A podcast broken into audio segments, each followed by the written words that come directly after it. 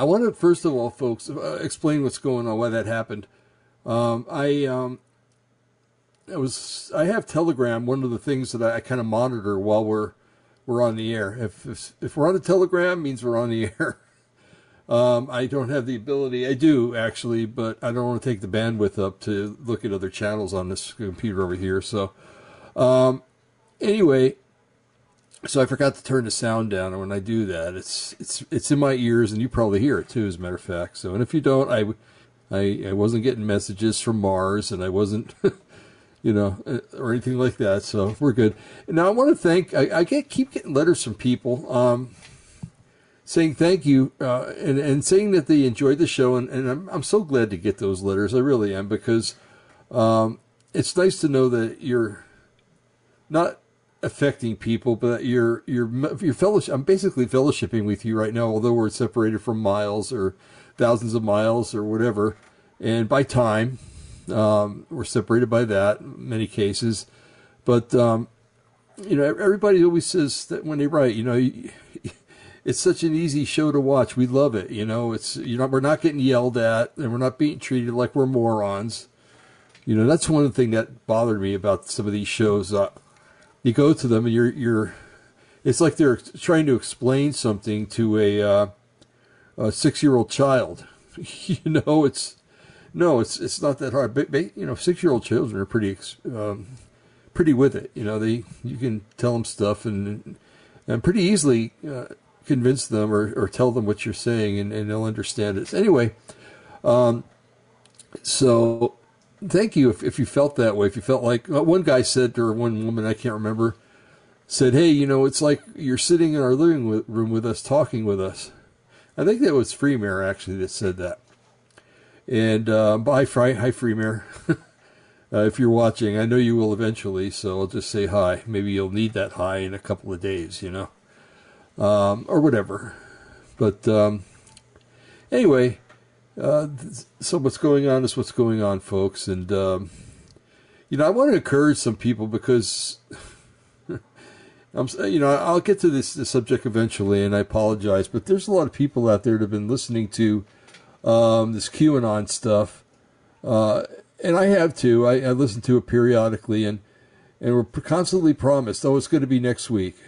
Trump's coming back next week.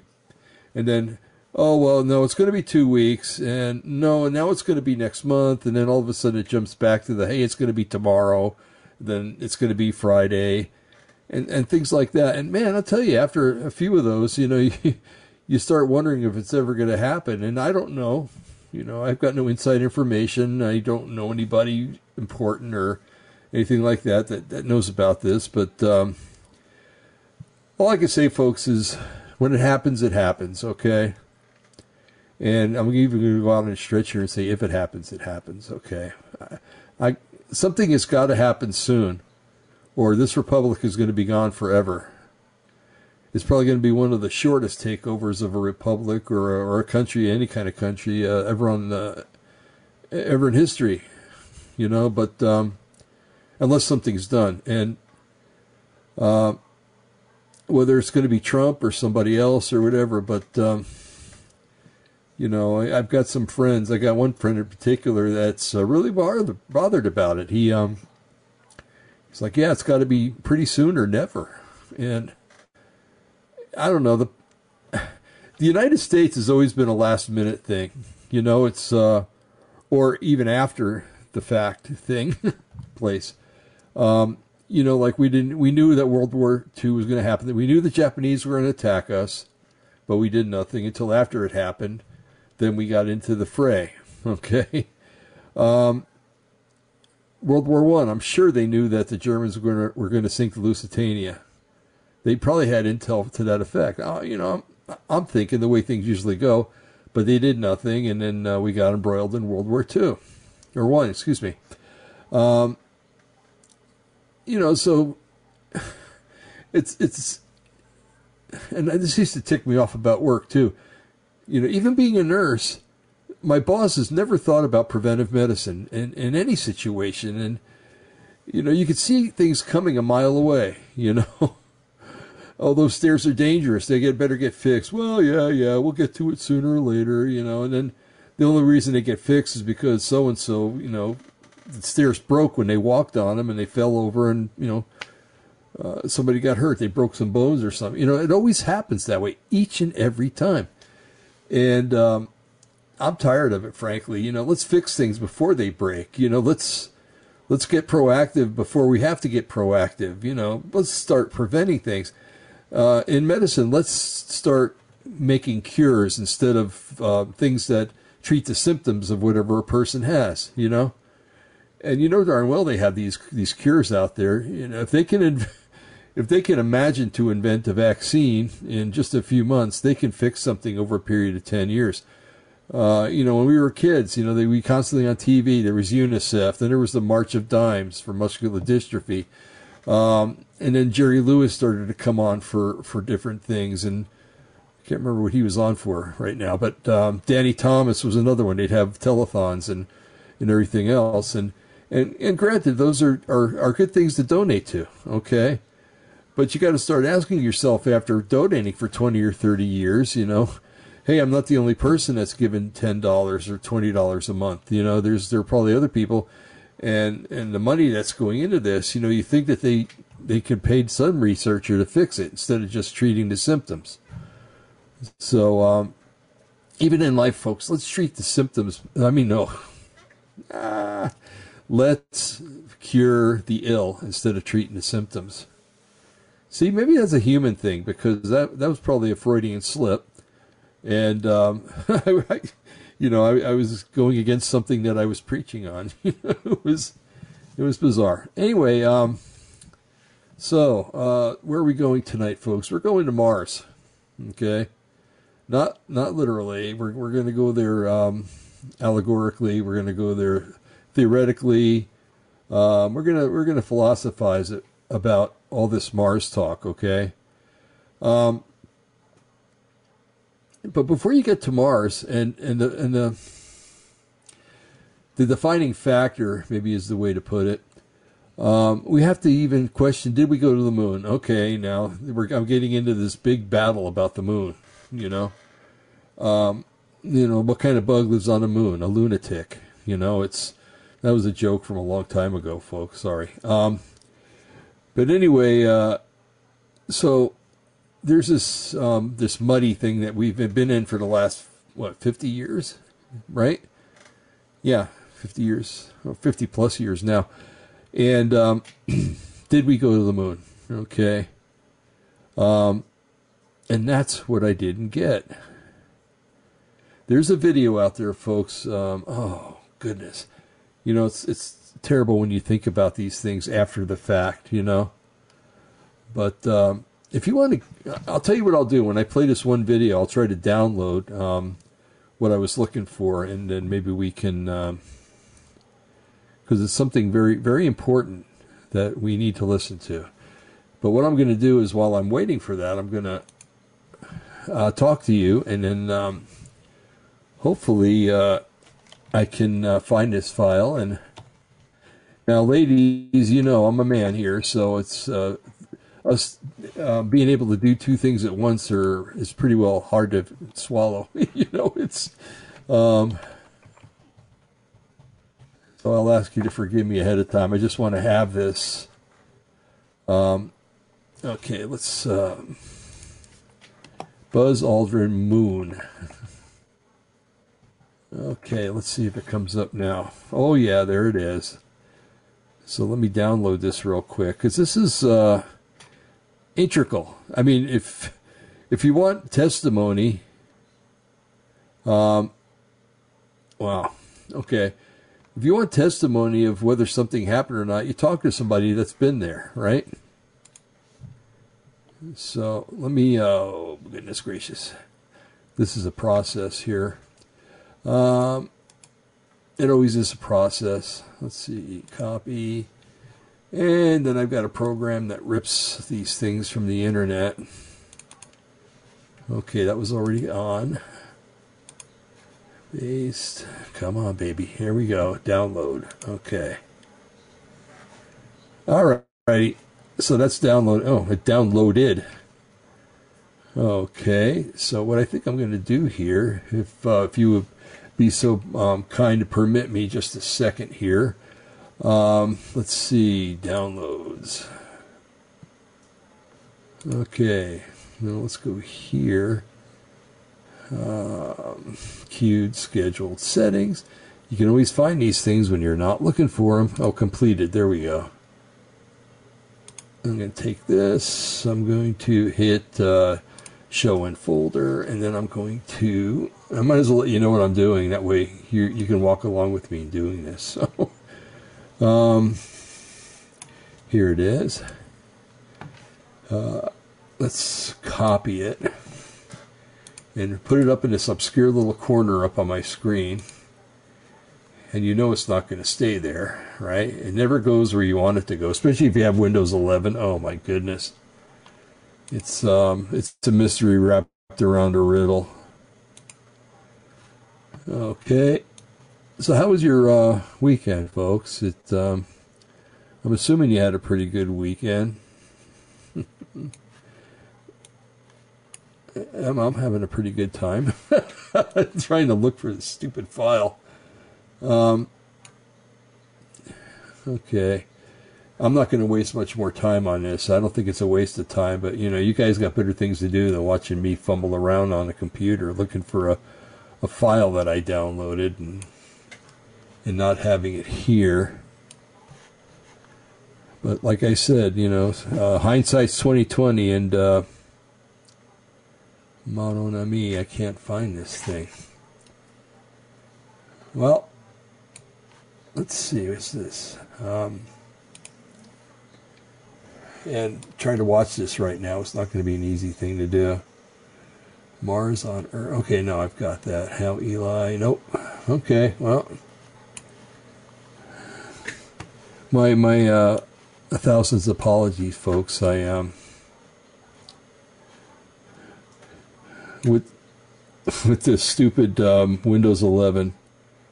Um, and there's got to be a way to fix this, but when you download something and you try to put it on your screen, it's uh, it's the only thing that I don't like about it. Now, a lot of you might argue, oh well, you know, it's an, invasion of privacy and and stuff like that. And if it was something that was real important, I would I would certainly worry about it. But um, I uh, years ago, um, I was trying to talk to somebody about something. It was a relative. I can't remember who it was, but um, and we were talking about um, releasing information to the those that might use that information against us. And um, oh, there it is. I found it. I'll be darned. Buzz Aldrin. So just look for that. Okay. So let me get back here. And I'm going to upload a file real quick. It shouldn't take very long. Because uh, thankfully, okay. All right, there we go. Open. Yay! yes. Thank you, Lord God, King of Israel. Okay. That'll be up in a minute, and then I won't have to worry about it anymore, and I can go on with my life and, uh, and your lives and everything else. So, okay, it is uploaded. So, good. So, let me do a little spiel about this, and then we'll go ahead and continue uh, continue on with our uh, our or th- I will continue on with the discussion. Okay. Excuse me. So, um, yeah. So you got to start asking, did we really go to the moon? Okay, and being a patriot American, um, probably from the day I was born.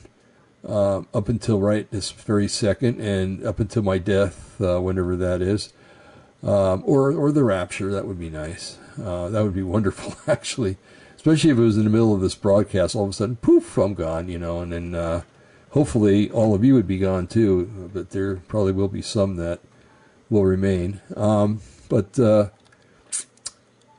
okay, so uh, did, did we go?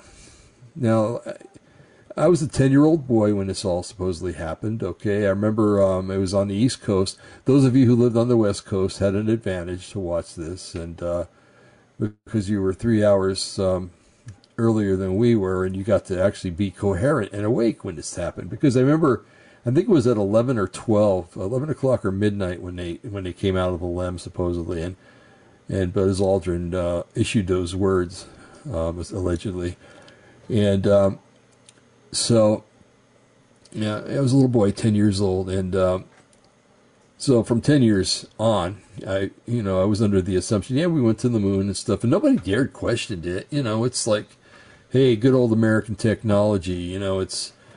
Uh, you know, we're never always ever going to beat us. You know, boy, when you get into that framework, that mind work, you know, you got to really be careful.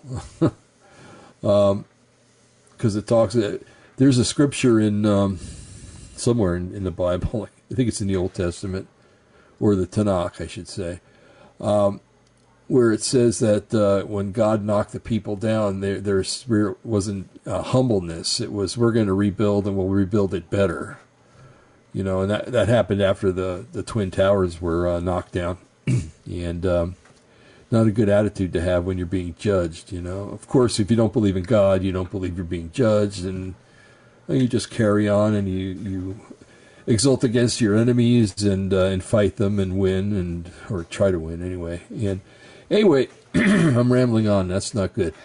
Excuse me, folks. Um, so. Um, did we go to the moon? Okay, now I want to play a couple of videos for you, okay? We have to establish the fact that if we went, we went. If we didn't, we didn't. Now, who would know we went? Well, Buzz Aldrin. He's, I think, well, Michael Collins is alive, but he's, he was up in the, um, the command module the whole time, so he never was on the moon. Uh, but he played a very important part. I mean, without him, they would have never got back, okay? Or never got there, maybe, too. So, um, anyway, so Buzz Aldrin's really the only one alive. Um, Neil Armstrong died, I think, probably about, man, 10, 15 years ago. Can't remember. Um, but uh, so Neil Armstrong would be the only living proof that we went or we didn't go. Okay. Now, how do I put this? I don't want to malign the man because he is a good man. He was uh, one heck of an officer in the military, and um, but uh, he um, like many many military uh, personnel like to drink. Okay, I think that kind of helps them get through some of the things they've seen, and it's therapy for them. Uh, but sometimes the therapy turns into an addiction, and, and what do you have? But an alcoholic, or if it's drug use, uh, you know, a heroin junkie or whatever. But anyway, um, I've read, and you'll see from this video that it appears that maybe Aldrin had a couple of drinks before he was asked this question by this little girl. And um, but one thing that's nice about liquor, if there's anything that's nice about it, is when people drink it, they a lot of times they tend to tell the truth. They reveal things that have been hidden up in the mind and in the heart, and they because they it's a it's a depressant. It depresses the uh, central nervous system, but it also um, causes people to kind of deal with themselves. Uh, if you've ever been around a drunk, you know, uh, I'm so sorry. One of the things you always hear is, "I'm so sorry. I'm so sorry." You know, and and uh, you know, when I was younger, I, I, went to bars and stuff like that. But um, and that's what you hear is you hear people lamenting either about their spouse, their wife, uh, their husband, um, the their job they just lost, or something like that. Um, very few people go into a bar to celebrate. I mean, it happens, but um, mostly it's to uh, to get rid of sadness and, and grief and and make it go away for just for a little while. Um, and I'm not condoning drinking, okay, by any means. I I think it's a sin myself, but uh, uh, in moderation, I think it's it's okay. But um, when you when you drink to make things go away, there are there are, there are other ways to handle that. So anyway, in this uh, film or this this brief video that we're going to watch, a little girl asked Buzz Armstrong, Armstrong, Buzz Armstrong. Boy, do I got.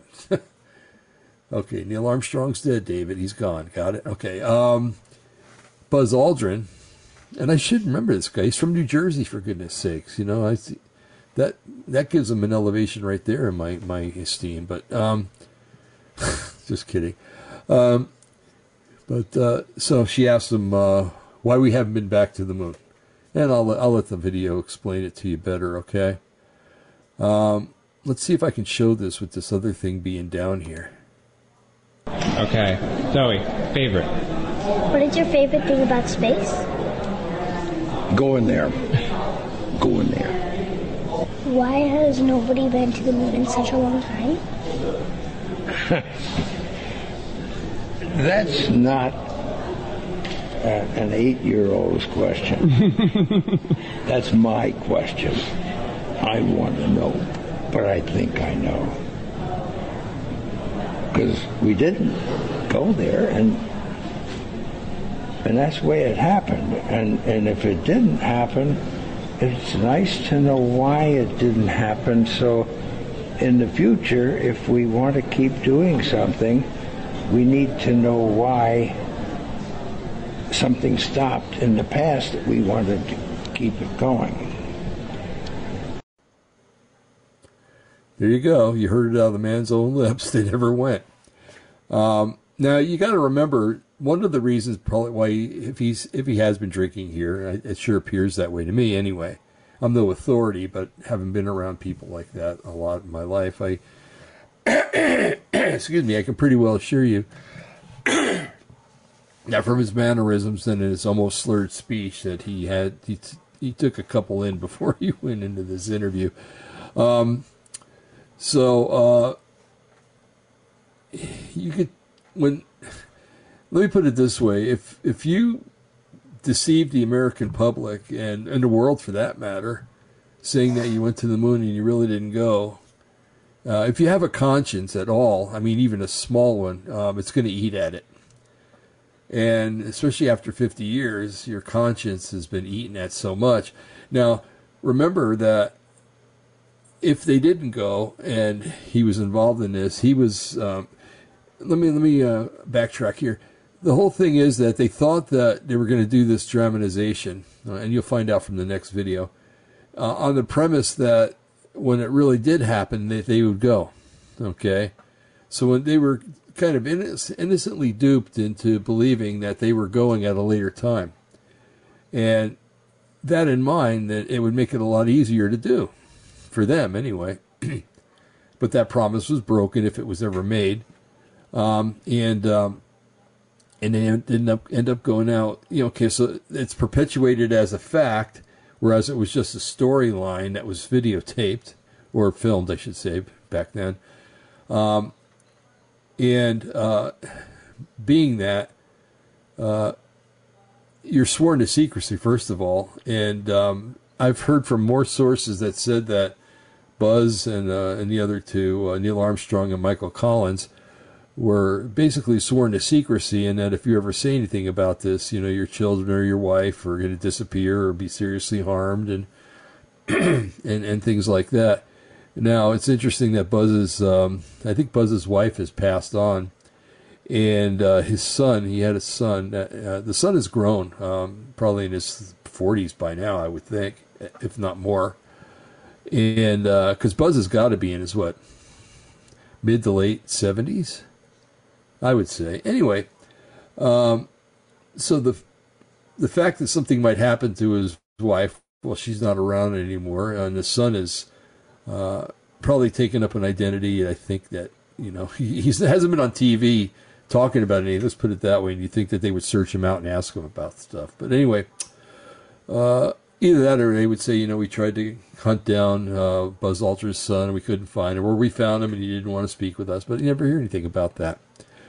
At least I haven't, and i I tend to watch things like this. But um, anyway, so he pretty well now, aside from himself being taken out, which you know, if he's in his late seventies and he's maybe got some disease or something that we don't know about, um, maybe a pickled liver, who knows? Uh, but if that's the case, then he can speak freely, and you know, it's like, uh, you know, to the to the powers that be, you know, yeah, big deal. You take me out, I've gotten a story out and I'm going to cause people the question whether you really we really went or not because we didn't. Um, so anyway, that was I thought that was quite interesting. There's another um, segment of that where somebody else is asking them questions, but I couldn't find that. But that was that was enough for me anyway. There's no way that you can say that um, he's talking about something else or it's an allegory or something like that. No, that was definitely the moon landing and we didn't go. Okay. So um, now, if it was filmed here on Earth, there had to be a producer. There had to be somebody that d- directed the whole thing, right? Well, there was. His name was Stanley Kubrick. And you might remember the movie 2001 A Space Odyssey. He was the one that made that movie. Um, there are other movies that he did, and he'll talk about them, or they'll talk about them in this uh, this little clip we're going to watch. But um, he comes out, and he's toward the end of his life, and he um, and you're going, well, he died 15 years ago. How come long it took this long? Well, he made the people that are filming him here promise not to release it for 15 years. That way, he'd be gone for sure, because supposedly he was dying from something here, and um, you know, his wife would be gone, and uh, and his other uh, his children would be gone, and things like that.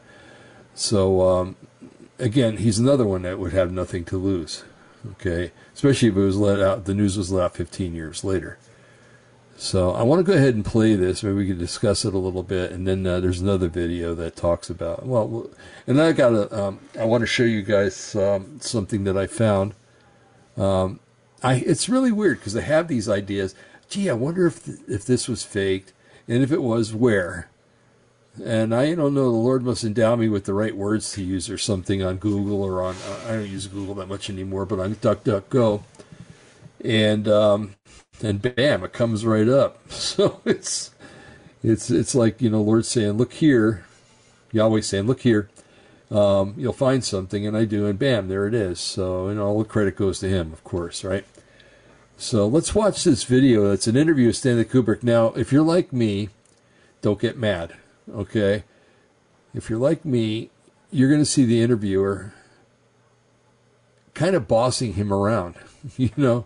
Now, here you have one of the greatest filmmakers in the entire universe in the history of film and some younger guy is asking him questions and kind of telling him, "No, I want you to do it this way. I want you to do it that way. Think this way. Think that." I'm sure that Stanley Kubrick issued those same words to the people that during his movies. Um, I think he what did he do? The Shining. He also did um, uh, a couple of other horror films. And uh, anyway, I'm, I'm reminiscing here. So anyway, let's watch this video and uh, don't get mad at the interviewer. I mean, if you do, you do. But uh, uh, I'm not the kind of person to, to sit there and watch um, somebody uh, badgering a, a, dying old man. Okay, so let's go ahead and watch this. I think it's about uh, ten minutes long, and uh, and then we'll go from there. Okay, because we got lots to talk about.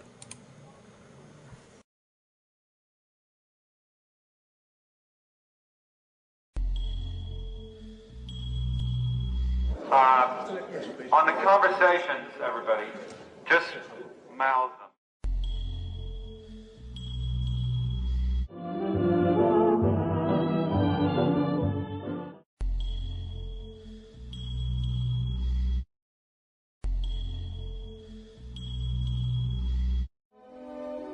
This is Stanley Kubrick.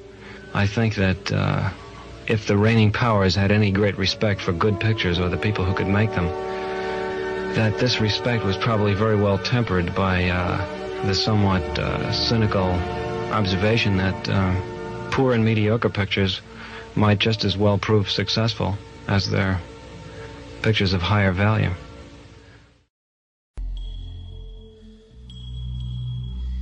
I was going to say like why not CNN or, but what, who cares? White Truth Right is it about a future movie or something coming out or No, okay it's not about any movie. It's not about the movies I've made in the past. It's a confession of sorts.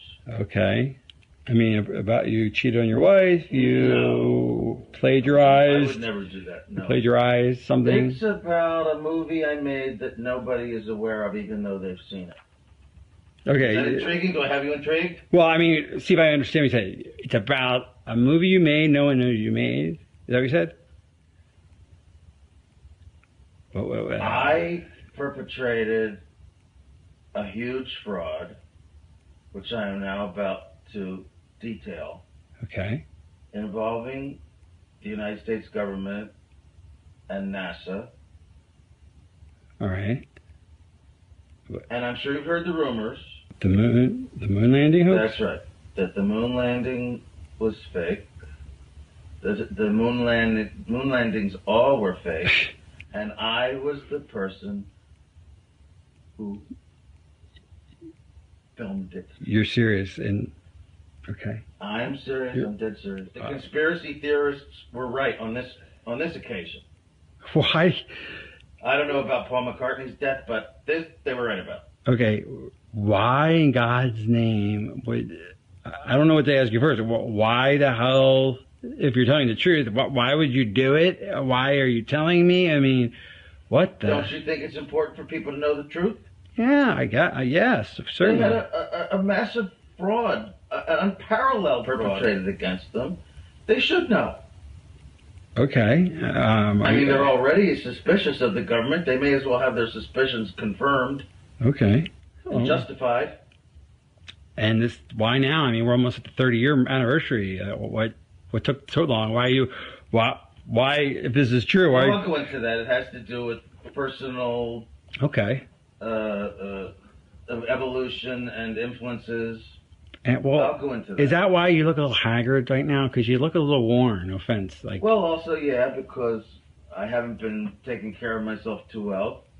I've been drinking a lot, but is that because of the stress of this? of Is it- course, stress, guilt, just conflict of all kinds.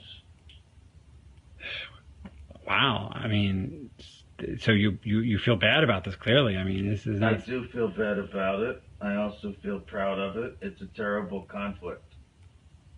because you've pulled off one of the greatest hoaxes ever because of And your. because I made a film, if you want to call it a film, which I consider to be my masterpiece. and you can't take credit or even talk about it as a as well, a I'm hereby, well you are now I'm hereby taking credit. for right but you can't actually go out you're doing when people see But this no it'll be you'll be could see this dead until ten years. Right, or 15 years yeah. After my death. so you can't talk to Roger Ebert about it you know does that frustrate you I have to pay the consequences for the decision that I made many years ago to go along with this. like a deal with the devil It's Faustian, to be sure. because and is that why you got such power in Hollywood I mean that would explain that Why I have the freedom I have, that was part of it, yes. so they they, they said do this moon thing and we'll I, give you when I made Spartacus, I didn't have this kind of freedom, right but I have it now.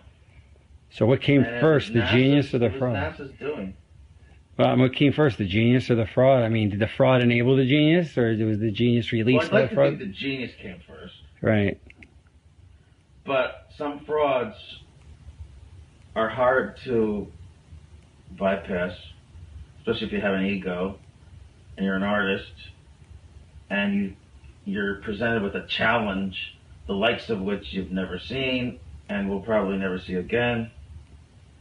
You don't even think of the morality of it. You're just completely swept swept away by the flattery of it and the juices inside you, which make you want to do it as the the artist you are innately. You don't think of anything else. So tell me about the making of it. So, was it difficult? I mean, committing the greatest fraud, uh, what you want to call it. I'm not saying I it's a okay. a lot about that at the time. I know, so I'm not making moral judgment, but making this huge, ambitious, technical faux landing was it harder than 2001? Was it very difficult? I mean, what was the experience like? Artistically, practically, emotionally, what was it like Nothing was harder than 2001. So th- 2001 was harder than faking the moon landing It actually was. because you learned things on 2001 and Yes. I mean, 2001 was very ambitious. And that's not to say that faking the moon landing was not ambitious, but uh, yeah, I learned things making 2001, which is why I got this gig in the first place, right? right, right, that makes sense. So, so what was the But it was it was easy for me because, um, well, first of all, I didn't think a whole lot about the morality of it. As I said, if I had, I might have been uh, more uh, hesitant, more stifled in my work. but I didn't, and I, I could see that that Neil was actually. He was bothered by it. More than Buzz Aldrin or anyone else involved. Yes. Yeah. Okay. Yes. About Because in a way, everything was going to center around him. He was the one who was supposed to come down off the ladder and announce the, the step for mankind. One small step for man, one giant leap for mankind. and what have you. Uh, he sensed that this was going to be a life changing experience for him, and I mean on a major scale. Uh, actually, he was uh, he was rather tortured by it the rest of his life. Really? I mean, is that why you didn't have interviews? Yes, and, and that's and and and in, in fact, uh, that actually began to affect my own perception of it, watching what what happened to him. okay. In what way? Just seeing the deterioration of him, and I mean, was he depressed or? He was depressed. He was uh, drinking heavily, um, bitter, scared, uh, just phobic, avoiding people. Uh, And that guy Bart Sibrel or somebody tried to get him to swear in a Bible. me. I mean, I mean, what, when I say it affected me, that's why there was so much time in between films for me. Between uh, uh, After Full, Metal, yeah. Full Metal Jacket and well, between uh, uh, The Shining and Full Metal Jacket was about six years. Between Full Metal Jacket and Eyes Wide Shut is thirteen years, yeah. and a lot of that time was spent just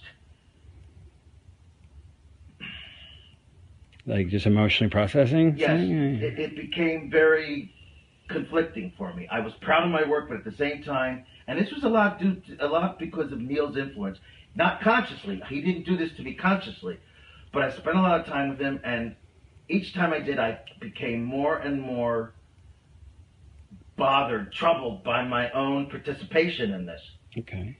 Well, what would he say? I mean, what, what was, did he explain the source of his depression? I he mean, was what, on the verge of tears. He did not cry. I won't say he cried, but he was on the verge of tears so many times because of what he did. I mean, what he participated in. It's almost as if he thought up the idea, you know? right. He And felt he, that guilt. he was almost used, really. Okay. But he's the one who felt the guilt. I'm sure NASA did not feel that much guilt. And, I mean, why did he go up? I wonder. I wonder why. Because they promised him a seat in, in three years when they figured it out. They kept lying about it being possible. So why do you think he did it? Why did Armstrong do it in the first place? Sorry, He, he thought they kept saying we'll be ready in three years and you'll go then. Just lie now and we'll go in three years. The funding will keep going and we'll we'll figure this out and you'll go. Oh, actually, go. Right, Okay, yeah, and okay. they but they were lying, you know, and and they figured it out, and he got really, you know, so cynical. Got it? So so why did Armstrong go? I mean, he was such a moral, principled man. If he, why would he go on a fake moon mission? I don't believe that. Well, they strung him along because they led him to believe, oh, don't worry, we're going to have the money in a few years, and we'll actually go, and then you will go. They'll have. Of course, You mean they'll have the technology in a few years? Yes, Okay. they will have enough. They will. Yes, they will be able to uh, actually perform the miracle of going to the moon. And yes, he would be in the saddle. So in other words, okay, let's make this clear. Kennedy set a a deadline, psychological deadline of the '60s. They knew they couldn't beat it. Right. But They they, could- be they PR if they did. Right, and if they did, you're saying they sincerely thought that they would really get there within a few years, I believe yes, they did think so. because that's what they. Well, I mean, that's Although some didn't. There was a, a difference of opinion. There were some that just believed honestly that we will never be able to get there. There's just no chance. that Wernher and I used to like have coffee in the mornings, and he was like, that, you know, there, uh, there's no fucking way. Like, you know, is it right? like you know, even Wernher All von right, Braun. all right, all right. So go, you got that. Some people didn't believe that you could go. Even. Well, and- Wernher von Braun, of course, didn't. Are- The- the director didn't think so. the man was just too brilliant. He knew that we couldn't do it. Are you- so okay, I'm talking about a guy working for, on two lost causes, the Nazism and and, and, and you know the, the the quest for the moon. I mean, he really did, and he didn't tell them. I mean, did he ever tell them? Did he tell NASA? Like, did he tell the president we can't go? I mean, I mean, he must have he must have been broke the news. Well, He was very old, of course, at the time, and a lot of people just dismissed him. younger, more ambitious people. Some of them really thought we could get there Right. Or wanted to believe it. Maybe on a conscious level they knew we couldn't, but they just wanted to believe the impossible because they were so full of themselves. And so full of the dream. Yes. The dream the dream was very powerful. And that's what beguiled Armstrong. Here is a noble stand-up guy, and he didn't want to be part of the lie, but he he knew he'd get a seat if he played ball on when when they actually did go up. He was too good for this. But that day never came, obviously. That day never came. And what did that do to him? I mean, It gradually destroyed him, I think. okay, He deteriorated. Um, yeah, like I said, he, he, he drank a lot. He was full of self recrimination, and so was I. Well, mainly from his influence. I, I almost, it's like I, I caught it okay. from him. And now tell a story about. Uh, I talked to him one last time before his death, and he made me promise to get this news out. It was too great. It was, you know, this one last story. I, I died before he, him. Okay, one last conversation that it, that, that uh, right. The last conversation you had was about three months ago, and he said that you know uh, one of you know that he he record like he's going to write a letter and, and put it in a drawer, and maybe his wife someday will give it out. But he's like, all right, Stanley, you you know you're a media guy, you got to tell the truth one day. You know, right before, he urged me to tell the truth. You know, he knew he couldn't because of reasons that that because he was a government employee his whole life and he had a government pension and here I am a millionaire like you know you, you can afford to Stanley. Tell the truth. You know I still get a government pension you know. You know what I'm saying? And and that's been eating on you to do this. And that's why you're not doing it now. You're doing it 15 years from now. Yeah or whenever. Like in other words you're telling this that's why you're not announcing on CNN it's because you're going to honor his wish but you're not ready for it now to come out but this is you're doing this for Why am I putting it off? Because I think I'll be because you don't want your family you you want to be dead Right, right, right. and you want your family to have 15 years on it your wife will probably be dead and your kid will be grown Right. you want distance from your legacy from this truth that's it Okay. Okay. Right. The director Stanley Kubrick, one of film's greatest yet most controversial figures, died today. He was 70. Why has nobody been to the moon in such a long time? That's not uh, an eight-year-old's question. That's my question. I want to know, but I think I know. Because we didn't go there, and and that's the way it happened.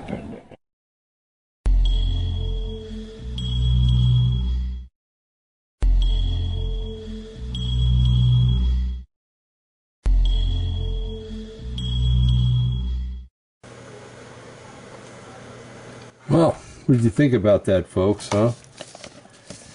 It wasn't as full of an interview as I thought it was going to be, but um, it was pretty good. Basically, Stanley Kubrick said, I shot the video, we faked the moon landing, and, uh, and I feel bad about this. I feel guilty. You know, how many of you, I'm raising my hand, have plunged into something that you knew you shouldn't have done and said, oh, well, you know, uh, I don't know, that, figure it out later. you know, um, even after becoming a believer, some of us, you know, have done that. And I mean, it could be something small, it could be something gigantic, but um, and of course, there is always forgiveness from from Yahweh, as long as we're we're truly um, sorry in our hearts and and begging His forgiveness, and that forgiveness came uh, on the cross two over two thousand years ago. So. Um, I don't know if you noticed it when they showed the picture of uh, uh, Neil Armstrong and they, they showed a close up of his ring. That was a Masonic ring. He was a Mason. Okay. But I guess even his Masonic beliefs didn't uh, keep him from feeling guilt and everything like that. So uh, I don't know how he grew up uh, or whatever. But um, his uh, he definitely was feeling guilty about what he did to the American people. And you know, like like uh, they said in the, uh, the the thing we just watched, the video. Um, man, I felt like Biden for a minute. The thing, the thing. Um, anyway, the video we just watched um, is that it almost it sounds like they were said, okay, well, we don't have the money to go right now. Just do this, and when we do go, you'll have first crack at it. And um, and they said when we when we have the money, and uh, they've they've had NASA's had buku bucks given to them over the years. It's uh, it's amazing, and uh, and you got to wonder about NASA too because if look at the names of their rocket ships, they're all named after false gods: Apollo, Mercury, um, Gemini, the twins. Um, you know, it's it's amazing. Uh, people just don't get it. You know, um, later on with the the um, space shuttle, at least some of them were called like Challenger or um, well, then we have Atlantis. That's another demonic idea. Um, and we can get into that. We ought to do a show about Atlantis. I think I'll talk to Brian about that. I think that would be awesome. Um, I'm going to make a note of it here because it'll I'll forget it by the time the show ends. Okay, so bear with me here. Atlantis show. Okay, there we go. Trust me, folks. You know it's weird, and we'll, get into this someday when we do chemtrails again. But um, I have met more people my age and younger who are becoming very forgetful. Okay, now in my 60s, I can say, well, yeah, that's part of getting older, and it is, okay? But when you start talking to people who are in their 20s and 30s and 40s and even 50s, um, and they're saying, yeah, I forget stuff all the time, you know, it's like, okay, well, there's something going on here. So I think there's something, in, maybe it's the aluminum in the chemtrails that are, it's getting inhaled and then getting into the bloodstream and getting stored up in the, the brain tissue. So, um, okay, so we watched those two videos. And um, I forgot what the third video is about. Let's watch it. This is going to be a longer show than usual, okay, folks? Because after this, I want to go into a little uh, short but sweet slide presentation of what I did because I looked up this place, okay? Um, so, and, and it is in Canada. okay, so let's watch this. If I see this video as something that's taking us down a road that, you know, we really don't necessarily need to go down, I'll stop it and but I think this is the one of the guy that created his own rover. And this is just an ordinary run of the mill guy. And uh, it says uh, Mars on Earth. So let's see. No, no, I think this is the one of the people that actually go there. They, they send people there. You think these people would get the idea? they send people there. It's got a real rover there. It's got, you know, and everything else it looks super real like Mars and everything. And they go there, and why can't they put two and two together? You know that maybe these pictures are coming from Canada and not from Mars. Okay, okay. So let's look at this here, and uh, and if it's something that looks like it's going to go long or something, I'll just go ahead and, uh, and nix it, and we'll get back on other things. Okay, here we go.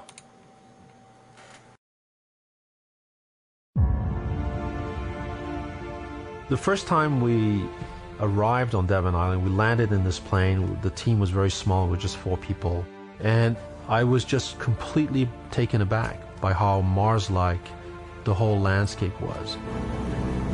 Especially when you're flying in, it looks just like a moon base. The land is desolate. We had to take seven flights to get here. It's a really tough undertaking, but it's extremely fascinating. This is a place that is barren. Vast, intimidating. You're rambling through areas that are quite dangerous. It's isolated and remote and rocky, just like the surface of Mars is. I think someday there will be humans walking on Mars, definitely. My guess is that the first people who land on Mars will say something to the effect, oh wow, this looks just like Devon Island, where we trained.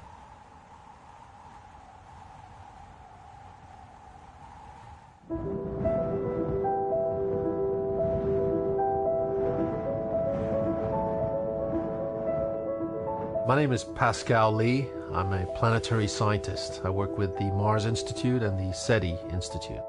Devon Island is the world's largest uninhabited island. It's cold, dry. I call this place Mars on Earth. We find exactly the same looking canyons, valleys, and gullies here. It's just very desolate and empty of everything. Here, there's no road to go back to. There are no streets, but there'll be street view. My name is Katya Minitenko, and I am working on all things related to Mars uh, and Google, sort of bridging the two things. We have an amazing team from Google. We are adding our base camp and our surroundings to Google Street View. We're going to be able to see it and welcome everybody to Mars.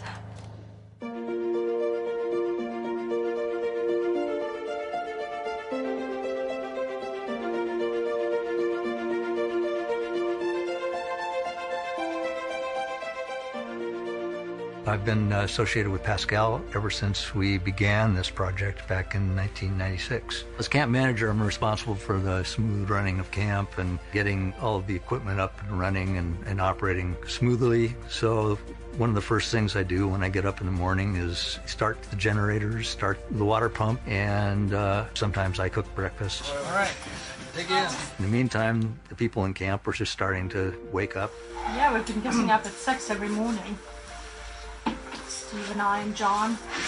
Wake up every morning, brush your teeth, uh, give yourself a bath using baby wipes. You go to breakfast, you're constantly covered in many layers, you're wearing gloves. It is the high Arctic, so temperature is always down right around freezing. I've been helping out with the Humvees, working on those, and it's a new experience for me.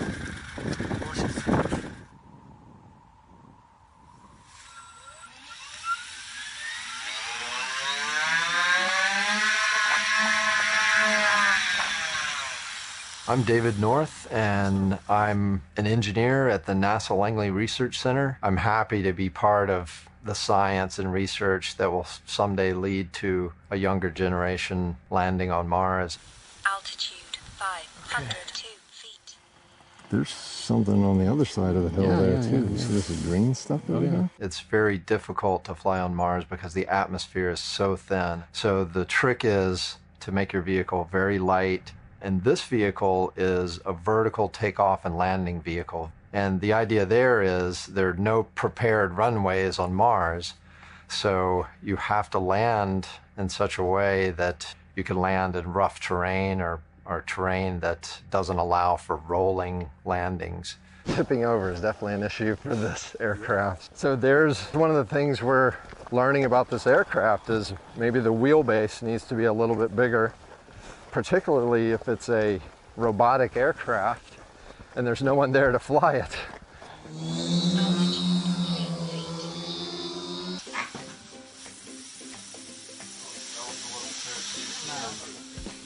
I bring my dog up here because he has a very specific role. We are in the Arctic. We're not at the top of the food chain. It's the polar bear that's at the top of the food chain. And so we have a dog here as part of our bear wildlife deterrent system.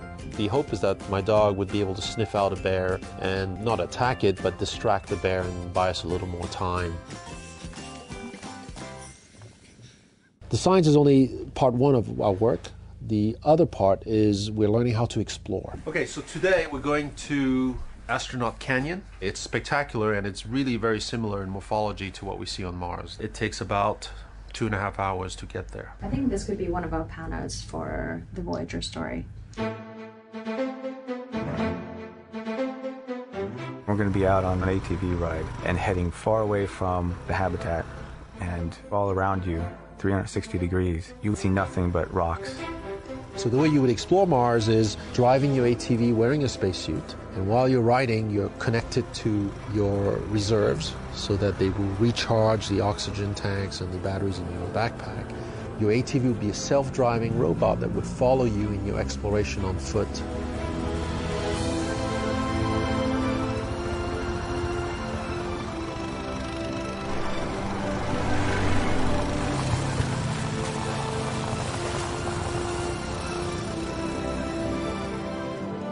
Why we're here. It has exactly the profile, the slopes, the topography, if you will, of some of the canyons we see on Mars.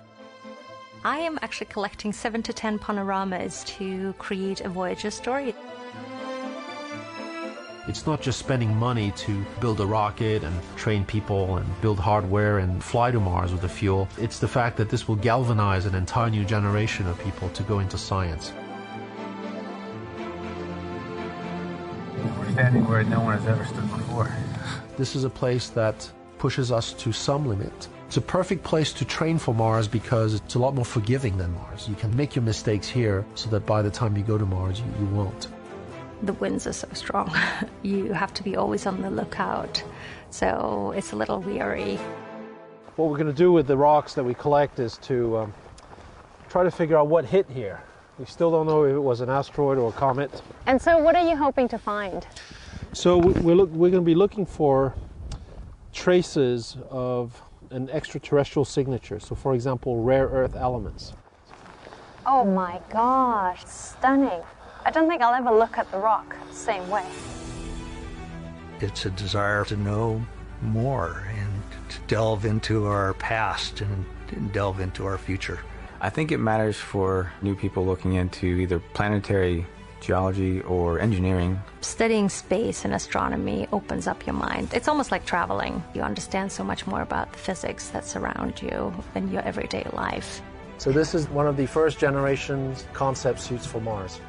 To go to Mars, you have to have a good spacesuit. And right now, we do not have a spacesuit that is going to be able to work on Mars. You cannot hop around with a spacesuit that heavy. And so part of what we're doing here is to find ways to reduce the mass of our future spacesuit for Mars. It's heavy, a little surreal. It really feels like you're somewhere else. I can't believe I'm wearing one. I don't find Devon pleasant in spite of how often I come here. I don't come here because I somehow relish the discomfort that we have here. You know, I am cold. You know, I miss my family. But somehow this place has a dimension to it that makes me think that, hey, this is all worth it. This is so close to making it happen. I hope you see the images of it and you really want to go there. There's so many stories where Street Views encouraged or moved people or inspired people to do something extraordinary. And even if one person get more interested in studying other planets by just looking at Street View, I'll be really happy. It's part of our nature. I think we always have the yearning to explore.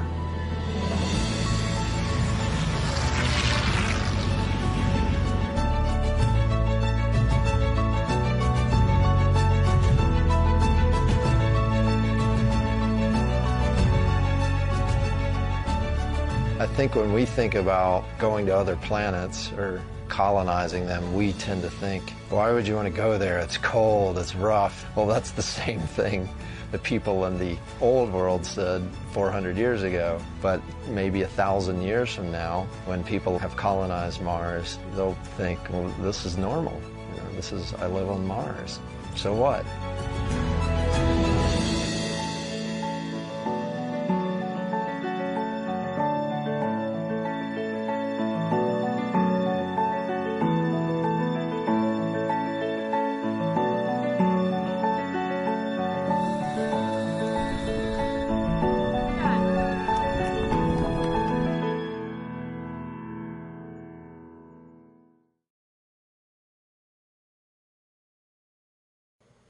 Okay, that was nice. Nice little story.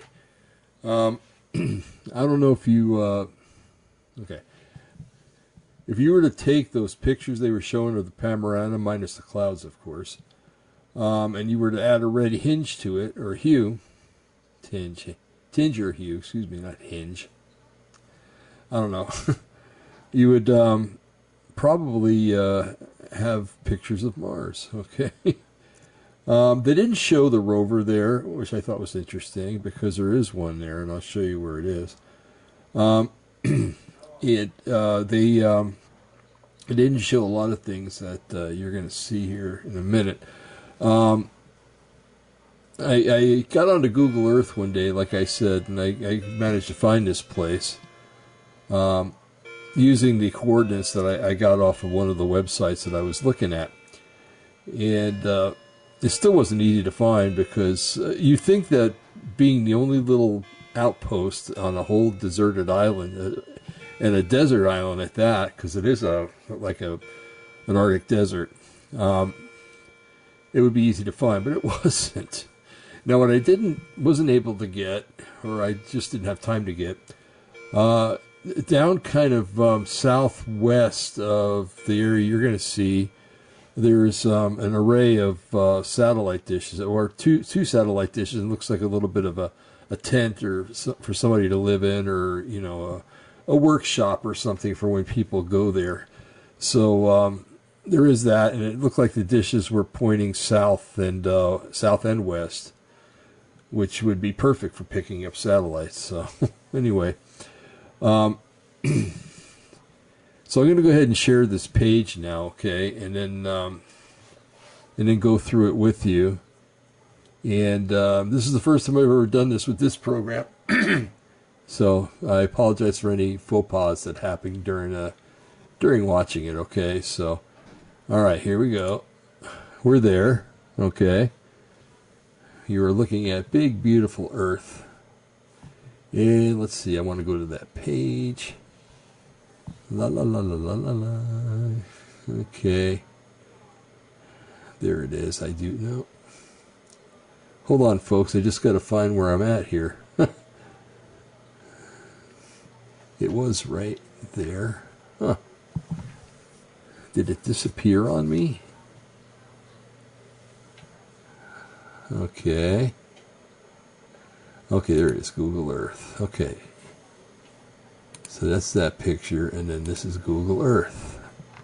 Okay, see, okay, I have, I am in control. Okay, so here you have the, North American continent, okay, and then we're going to go quite a ways north, so we're kind of going to leave the U.S. right there. And uh, just for verifications, you got British Columbia, Alberta, Saskatchewan, Manitoba, Ontario, uh, Quebec, and um, you can just see the name Newfoundland over there if you want to go check it out. There it is, Newfoundland, New Brunswick, Nova Scotia. Hey, Maine, what's that doing down there? anyway, um, okay, so you see our little blue dot there, right? I happened to put that there so I can find where we were going because every time I didn't put it there, I'd have to search all over again for it. It wasn't easy. Okay, so and you can see Greenland there. So and then the Arctic, uh, the North Pole is up here somewhere. So and um, if you look at the coordinates, yeah, okay, they're live. Um, we're at 76 degrees north now. True north, or the very top of the Earth, is 90 degrees.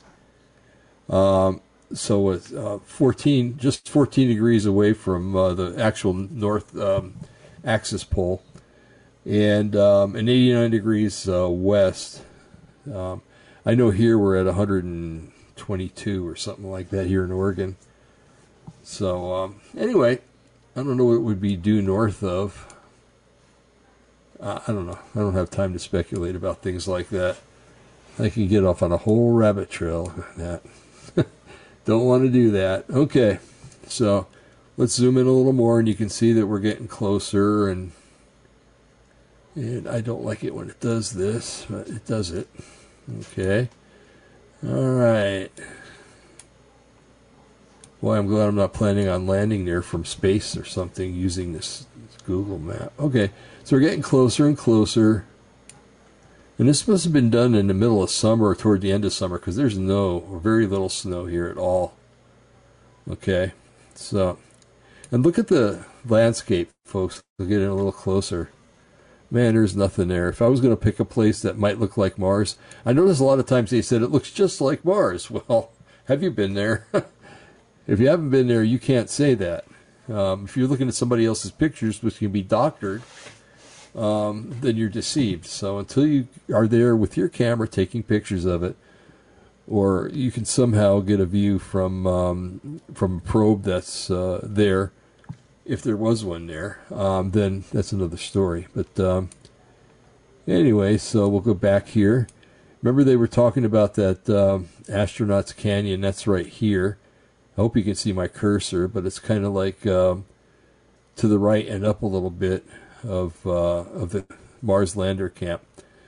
Um, okay, so let's get a little closer, and you can see. You know, here, here's an actually here's an old crater, folks, and you know I'm a young Earth guy, so I don't believe that this crater is uh, millions of years old. I I think it probably happened before the flood and then got filled in during the flood, and but uh, you know I wasn't there, so I can't say.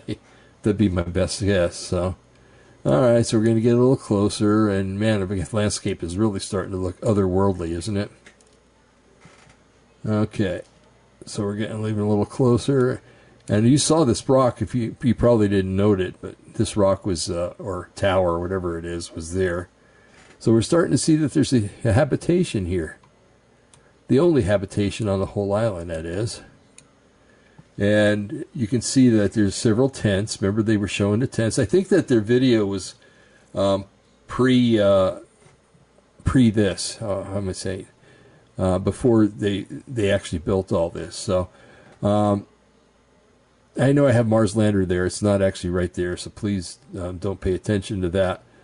Um, but you got tents and tents all around, probably labs and everything else. Okay, I can imagine this being the outhouse.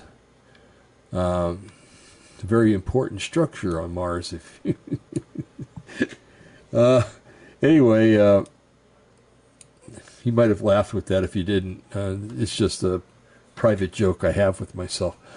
Okay, um, and then there's another structure out here, and you can tell these are three dimensional because they're leaving shadows from the sunlight. Okay. And if it was a CGI, it's a darn good one, but I don't think it is. Okay, so let's go up a little bit. And let's go. Oh boy, where'd it go? Ah, there it is. Okay. It's a ways from the camp, so maybe these people didn't even see it, you know? Because if this is a road that's leading out, this ridge here is going to prevent them from seeing down there. All right. So let's uh, get in a little closer. And this is the, if, if this was Mars, this would be the thing that brought the rover down. Okay, I know they saying that it came down on a parachute. Well, this whole thing came down on a parachute. And if you look at that, um, first of all, they're showing, if you look at the actual ship entering the atmosphere of Mars, and supposedly anyway, but, um, and you look around, you, you'll see that they, they use a drogue chute and then a regular chute, which to me would be way too small because if the atmosphere on Mars is as thin as they say it is, then, you know, you would need a, a, a much wider chute to get down there without crashing, right? Doesn't that make sense to you? Uh, unless they, you know, have an afterburner, but I don't see. It showed in the video the them using a rocket to help land, but I don't see any indication of that here. Okay, you would see like uh, almost like in a star pattern blowout from from underneath the ship, and it's not here because they brought this in maybe by truck or whatever, and dropped it off, but. Um, this here, I don't know what that is. That looks like it's uh, maybe a refueling station. Maybe it's uh, maybe it goes and plugs in there at night or something. I don't know. I know it's got solar panels on it and generates its own electricity. But um, so anyway, that is the view of the station that they have up in Canada. Okay. All right. Now I didn't for some reason, this program I'm will not allow me to just show pictures, and it's really disturbing. But um, anyway, I wanted to be able to show pictures because if you look at some of the pictures they're showing you of Mars, the sky is blue. Okay? There's no way the sky would be blue on Mars. Okay? Um, it, it, a lot of the pictures from Mars show a. Um, kind of like a uh, filtered effect from, and they say it's from the sun going through all the dust and stuff on Mars, which is a good explana- explanation. But it could also be this uh, that they have windstorms here and that it, it, kicks up a lot of stuff, and then they just use a red filter. I took a picture, uh, or actually, I didn't take a picture, um, but I, I got a picture from online, and I took it, and you know, of course, the, the soil around it had a red tinge um, it looks like they drilled a borehole to get a sample. And I would say the hole is probably maybe two inches in diameter. Yeah, maybe four. I don't know. But, um, and uh, you know, when you dig a hole that way, it always leaves dirt, kind of like in a, like a volcano shape, uh, conical. And um, so, you know, the dirt looked red because the rest of the picture looked red. Like out on Photoshop, which I, I really like. It's one of my favorite programs in the entire universe. And um, and I took it and I um, I took the redness out of it, and when I took the redness out of it, it left brown, just like if it was in that picture. Okay, just like it was in that picture. And uh, and the dirt was uh, that was foaming the cone of the the hole um, was also brown. It wasn't red. Okay, so you can do a lot with a red filter. Okay, and I guess people do, and I mean if it's what they're doing here, that's what's um, definitely what's done. But um, anyway, uh, let's see. So you can kind of get an idea again of what the topography looks like there. And you know, this is a perfect setup because well, if you don't want to show the water, if this is Mars, right? Um, but you can say, well, you know, this is an ancient riverbed that was left on Mars from when there was water on Mars. And boy, you could convince a lot of people. I'd believe it if I knew better.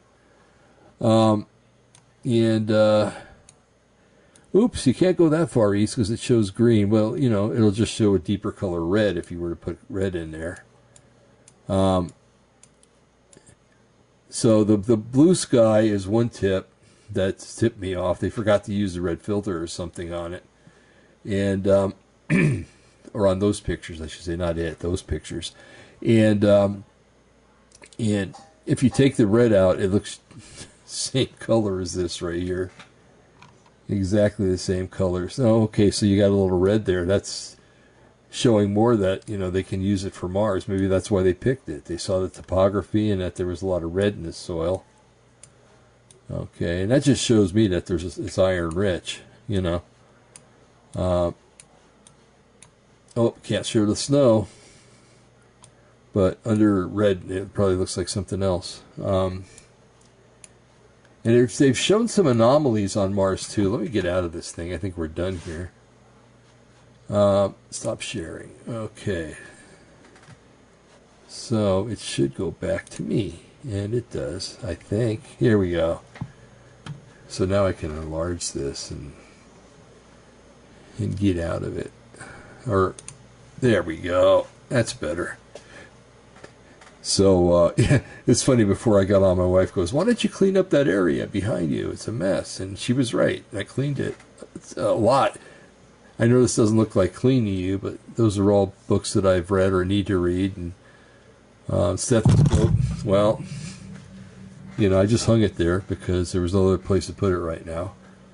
And um, anyway, so guys, listen to your wives. They know a lot of stuff that we don't know or we refuse to acknowledge.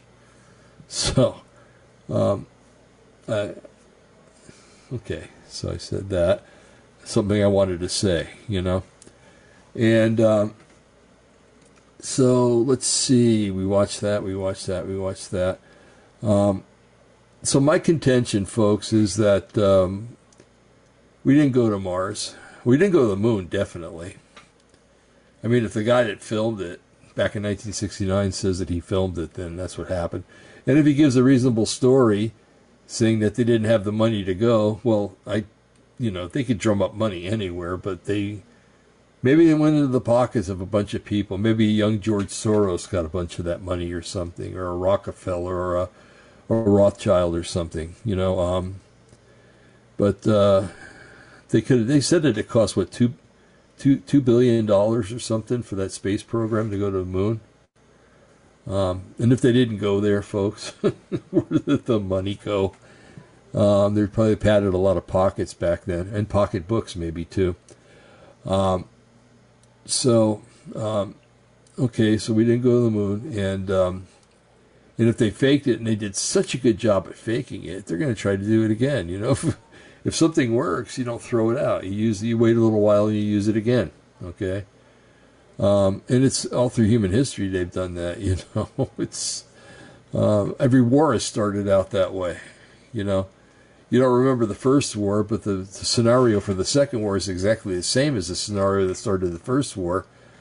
But you get people's attention off of that, and you get their emotions built up on what's happening here and now, you know, and then um, they forget about the past, and until they're halfway or, or so into the war, and they go, wait a minute, you know, but then by then it's too late. Too many of our guys have died. Too many di- guys on the other side have died um, who would probably sit down and have a meal together in a peaceful situation.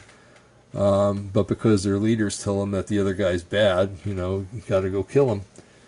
Um, so anyway, so the the whole Mars thing, I I think I seriously um, contend that uh, there's not they they may have, may have sent things up there, um, but that was just uh, window window uh, dressing to to make us believe that there's actually something there. So my question would be Elon Musk, why are you considering going there when there's nothing there right now, and when the conditions are, so inhospitable? First of all, you got to get through the Van Allen belt. How are you going to do that? Okay. Now, he looks like he's building a pretty good spaceship. It's, it looks like it's pretty uh, modern day. Um, like it has a lot of features that uh, they didn't have in the ships that went or they were supposed to go to the moon. Um, of course, 50 years have gone by and technology is a lot more improved. Um, but getting through the Van Allen belt, uh, getting to Mars without getting hit by an errant meteorite, you know, um, I don't know. I just don't see it happening. But um, evidently, Elon Musk thinks it's possible. I just hope he has all his ducks in a row before he decides to get any further on this endeavor. You know, um, I don't think, uh, aside from machinery, I don't think that we've ever sent anything farther, any man farther than probably about, um, 300, 400 miles out in space. So, um, and when you're up that high, it sure seems like you're a lot higher um, than you are. But um, anyway, folks, it's uh, what are we? An hour and 17 minutes into this, and I think I've talked about everything I wanted to talk about in this regard. Um, again, I want to plug Brian's website. Um, I'm, I'm awake, are you? And then there's another one. I can't remember the name of that one. Sorry. Um, I want to plug Ralph Epperson stuff. Uh, Ralph has been uh, a lot right, a lot more than he's been wrong, if he's been wrong at all. Um, online, you can get this thing, um, Abolish the Federal Reserve. We're looking at that right now again, uh, me and my family. And uh, because I've had, I have um, grandchildren that are interested in learning these things, okay? It's nice having grandchildren that care, you know, about what's what's going on. And um, so anyway, we're we're we're getting into that, but he's got a lot of neat stuff on there. So I would I would advise uh, just uh, doing a Rumble, not Rumble, um, Go Go Duck search. I'm not going to talk about Rumble. I mean about um, Google anymore because it's uh, trying to get the truth on Google is like trying to get uh, uh, chicken meat off a cow. You know, it's it's just not possible. Um, so yeah, Ralph's got a lot of neat stuff too. I am going to be contacting Gordy Tong this week. I haven't talked with him in a very long time, and I wanted to see what he's up to and if he wants to come on and talk about things. Uh, Gordy's always good for uh, for a bunch of new stuff, and it's been a while, so he's probably got a lot of new stuff to talk about. Um, so I'll be contacting him uh, this week and to see what he's up to and uh, what, what's going on up in Canada. Uh, lots always going up on uh, going on up in Canada that we don't hear about, and it's nice to have Gordy telling us about it. Um, and it's nice. I like Gordy; he's a good guy. So, and I just feel bad I haven't been in contact with him in such a long time. So it's uh, anyway. So um, again, if you have spare change laying around or whatever, and uh, you want to donate or to give to this ministry, give a gift, um, just go to givesendgo.com and look for um, just when it does it, you can do a search or look for opposing underscore the underscore matrix, and you should find our, our donation site, and uh, anything would be appreciated. Um, I never realized that when I retire how restricted things would uh, would become. you know, you look at I look at my dad and my grandparents and how they enjoyed their retirement, you know, and then all of a sudden it gets fast forward to to 2022 and 2023, and it's uh, it's not what they envisioned, nor is it what they experienced. So, uh, and of course, geopolitical things are different than when they were alive and stuff like that. So, uh, if they were alive and they they saw everything that was going on, they they would probably petition Yahweh to take them back home. Um, I know I would if I was them. So anyway, folks, I'm going to go ahead and end it here. We'll be uh, Brian and I will be back on Thursday. Um, we've yet to talk about a subject we're going to talk about, or I, I'll tell you about it right now. Um, there are a lot of interesting things that we've talked about. We just need to coalesce them into one thing. So, um, with that having been said, oh, that's what I wanted to do. Thank you, Yahweh. Um, it was it's with a lot of sadness. Um, let me let me explain what's going on. Um, when I was first saved, um, listening to Christian music was okay, but it didn't really fulfill me. Um, so I started listening to the Messianic music and uh, uh, groups like Kol Simcha and um, and the Liberated Wailing Wall was another good one. They're the Jews for Jesus singers, and um, but I, I, I, really developed a, a, liking for a group named Lamb, not the new group named Lamb. They're satanic, but the old group named Lamb. Um, uh, a couple of Jewish guys out of Cleveland in that area and uh, they started up oh probably in the 70s and um, and went quite strong for a while. Anyway, their music was oh excellent, and there was a guy that played guitar in there. His name was Rick Coghill, but uh, Joel um, Joel's mother Joel um, I can't remember his last name now. Uh, Chernoff, Joel Chernoff's mother, nicknamed um, Rick uh, uh Coghill, Levi. because it reminded her of, of something, uh, Levitical priests or Levitical singers or uh, around the temple. Anyway, um, so uh, he was quite a, he was an integral part of Lamb. Uh, he was Lamb along with Joel Chernoff, and um, they separated ways probably about maybe eight, eight years. They were they were playing music since they were young, since they were both born again, but they um, uh, they separated ways. I don't know, probably in the '80s, and uh, uh, so anyway, I, I, got a letter from my friend Lou today, um, and Lou informed me that um, Rick Coghill had passed on.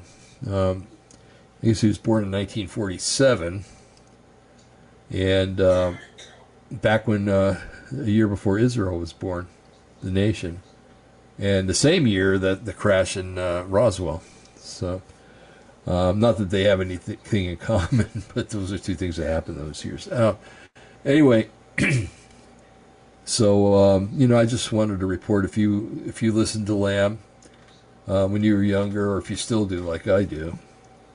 Um, one of the people that formed a group has passed on. Has gone to be with Yahweh, and um, and you'll get to meet him someday if you haven't. Uh, I mean, if that's your destination and um, yeah, it's it's going to be a good time meeting him and uh, and all the Christian rockers that have passed on, like Larry Norman and and others, and um, just to get together in the heavenly choir and to sing along with those people will be a, an honor and a privilege, especially, uh, but not as much as an honor and privilege as the one that's going to be the focus of our attention. okay. Um, and should be the focus of our attention attention all the time 24-7 you know 365 uh, anyway that's another story and for another day another topic for another day. Okay folks i'm going to go ahead and end it um, and be in prayer for rick um, rick's family and for the chernoff family too because they're very close. And um, well we'll just go ahead and end it here. Um, again, it's always a pleasure doing this. Um, I love you guys, I really do, and uh, uh, I just hope and pray that everything goes fine for everybody, especially in these turbulent times where we don't know what's going to happen tomorrow. So let uh, Yahweh worry about the tomorrows. Let's just take care of today's. Okay. Easy to say and hard to do, I know, but um, it can be done with Yahweh's help. So. Um, May Yahweh bless you, may he keep you, may he make his face to shine on you, his glorious face. And may be gracious unto you. May he watch your going out and coming in, your rising up, your lying down. May he watch you at work. May he watch you at play. May he watch you all the time and just watch over you and put his angels over you and in Yeshua's holy name. And may he just grant you the peace that passes all understanding, that the world cannot understand, but that he imparts upon those who love him. So may he do this in Yeshua's name. May you be blessed and just have a wonderful um, next couple of days until we get together again and I get to do this again. Uh, so be blessed. Uh, Yahweh be glorified. And uh, may you have a wonderful sleep tonight in Yeshua's holy name. Amen and amen. Okay, folks. Good night. See you Thursday.